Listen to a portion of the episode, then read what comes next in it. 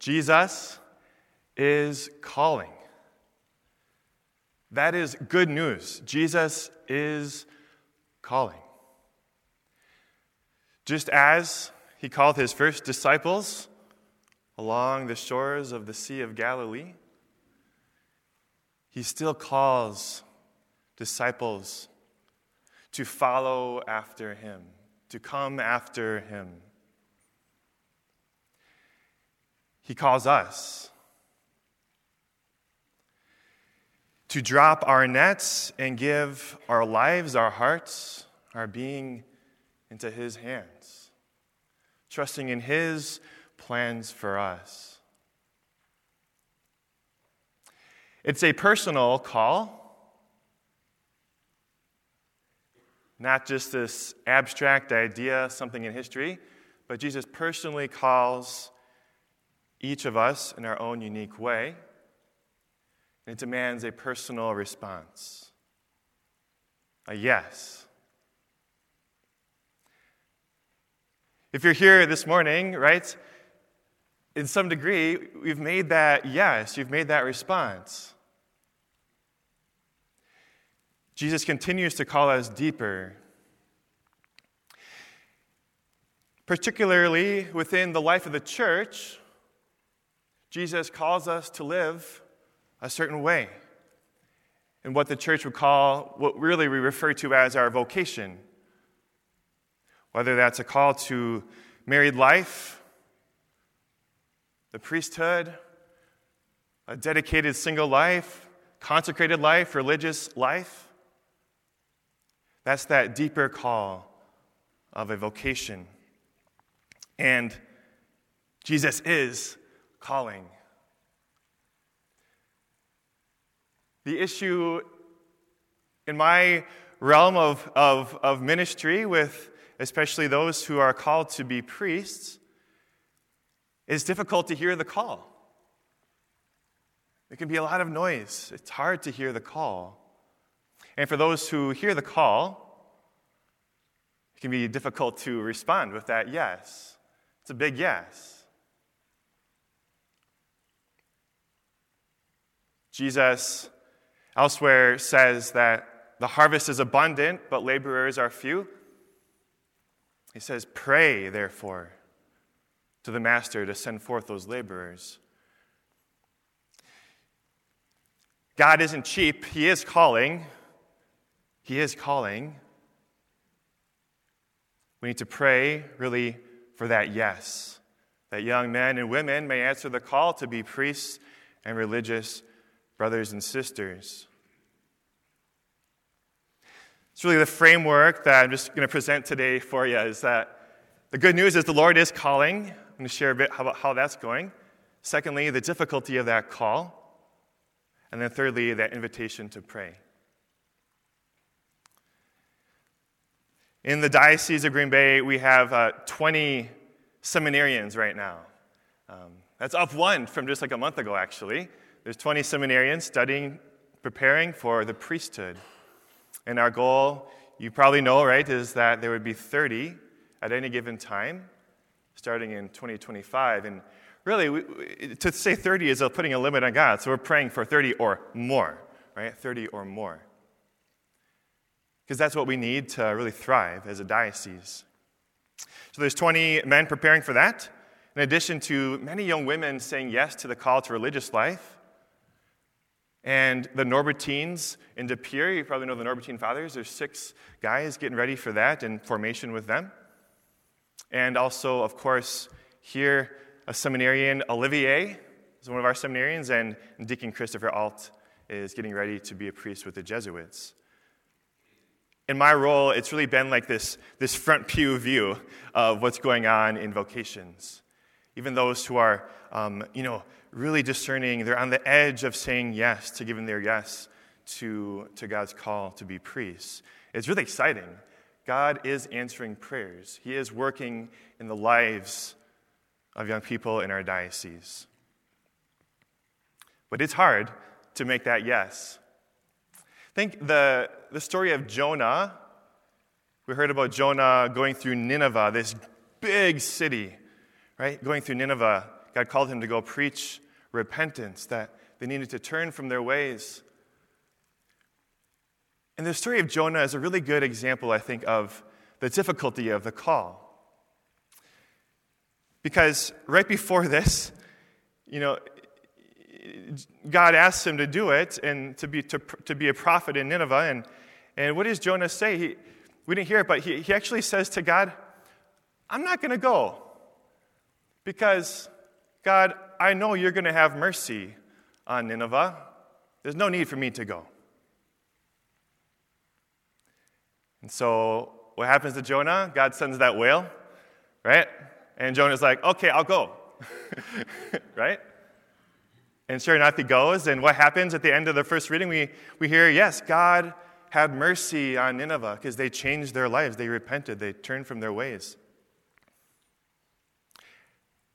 Jonah then gets angry at God. Lord, I told you.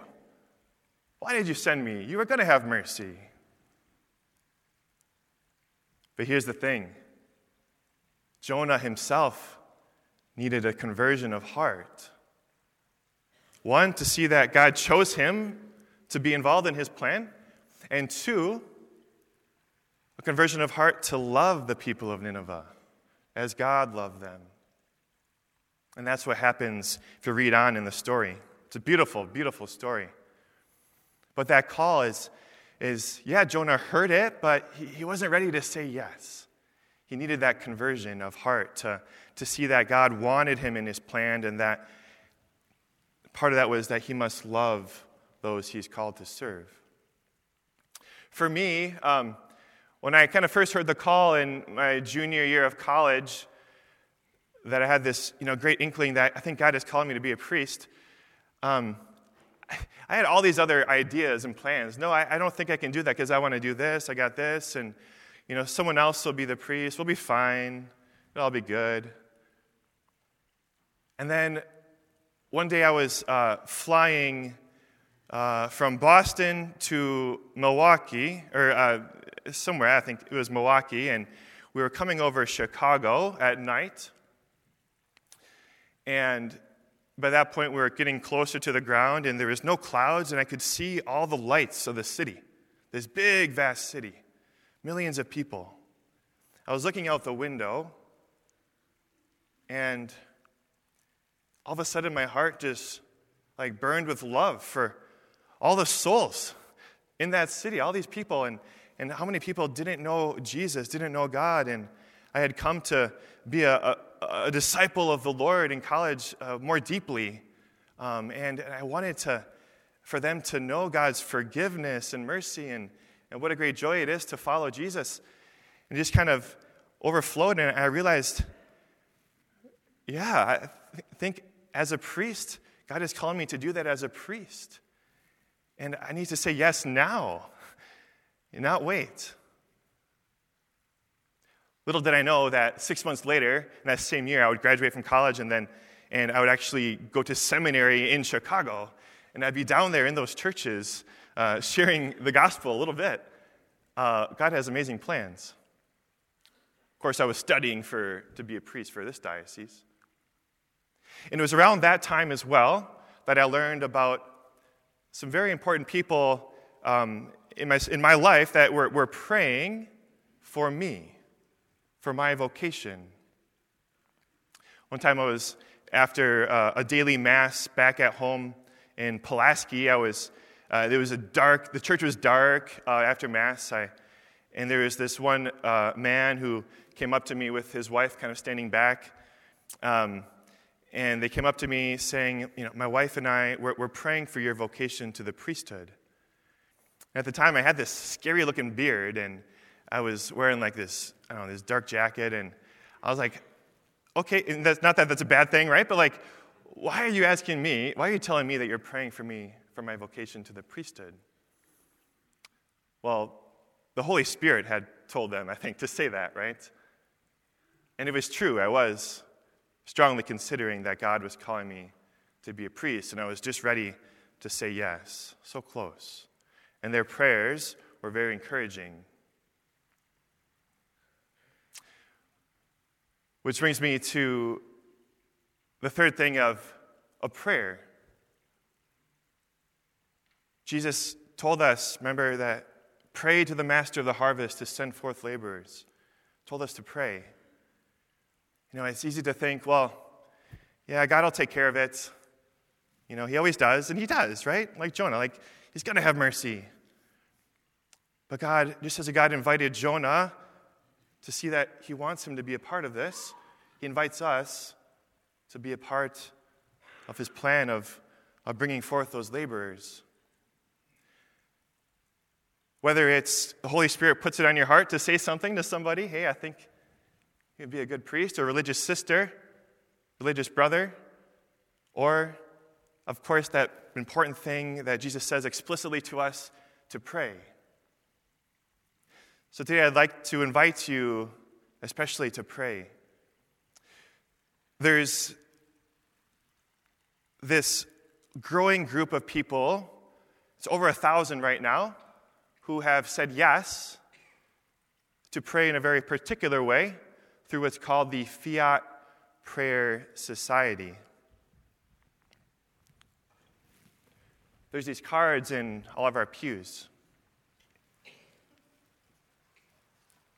Fiat is the word that um, means let it be, and it's the word that Mary told God and the angel Gabriel when she was given her call of being the mother of God. The Fiat Prayer Society, if I had known when I was, you know, in, if this existed when I was discerning, you know, that would have been so encouraging.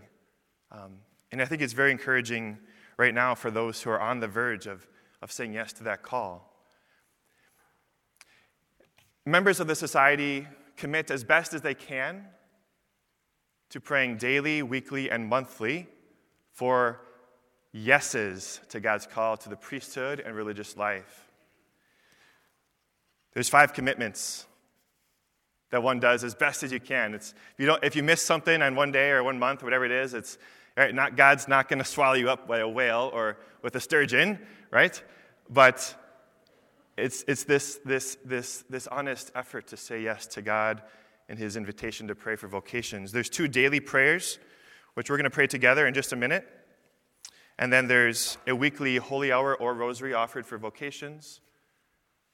On the first Sunday of the month, to offer your Holy Communion as a prayer for vocations. And then lastly, any sufferings you experience, to offer a portion of those for that same intention. We're going to pray this, and after we pray it, I'm going to give you a minute. There's, there's pencils in the pews as well, um, or if you have a pen or pencil, if you, if you would consider signing up the prayer is the biggest part, and it will sanctify you. It will make you holier. It's, this is a good way of life, right? Responding to the Lord's call to pray for vocations. Um, and it's a very important thing, and God will hear your prayers. We thank God ahead of time. But if you also sign up and put your email, it's kind of cool. I'm inviting you to, to get an inside look. You get a, week, a monthly update as to what's going on with the seminarians. It's kind of neat to get that inside look. That's all that would be used for. But before we pray these two prayers, just one final exhortation. Even this morning, as we pray these, these prayers, and if you were to sign up, you can use these to pray for particular people, for vocations, if there's someone in your life you think that might be called to the priesthood or religious life, to keep them in mind. But there's also the prayer for our priests and religious currently serving. So pray for the priest who baptized you, or pray for the priest who heard your first confession or who have heard your confessions, brought you God's mercy, gave you your first communion. I pray for the sisters who taught you about God, the faith, or the sisters and priests who will take care of your family in the years to come. Pray for the sisters of the sorrowful mother, the ones at Father Carr's. Pray for the priest who, God willing, will be at your bedside as you prepare to meet the Lord to receive the last sacraments. And if you're very brave, pray for the priest who will celebrate your funeral mass. Because he might just be with us here in this church, in this community today. So, we could help one another get one of these cards again, if everybody has a card, they're in the pews. On the ends, we'll pray the daily prayer for vocations. Heavenly Father, you are the Lord of the call. Your Son Jesus told us to ask the Master of the harvest to send out laborers for his harvest. We turn to you now and ask that you send forth your Holy Spirit to awaken the hearts of those whom you are calling to the priesthood and religious life in the Diocese of Green Bay. May they hear your call and respond with a profound yes, just as Mary did when she was asked to become the mother of your Son, Jesus. Keep these, your sons and daughters, always close to you in the Eucharist and protect them from all evil. We ask this through Christ our Lord. Amen. And for our priests and religious. Almighty Father, we thank you for those who have answered your call to serve as priests and religious men and women in the Diocese of Green Bay. We are grateful for the call you placed within their hearts, and we are grateful for their yes. We ask for an outpouring of your Holy Spirit upon them. May you strengthen them in their service to your holy people and sustain them in prayer. May the Word of God and the most holy Eucharist always be the source of their strength and their defense against all evil and temptation. We ask that Mary wrap her mantle around them and bring them close to her immaculate and the most sacred heart of her Son, Jesus. Amen. Again, if you can say yes to at least as best you can, starting those daily prayers and adding in the other commitments as you go, I invite you to take a minute now to fill out the card and give that to me after Mass. Otherwise, you can take a minute now to pray in silence.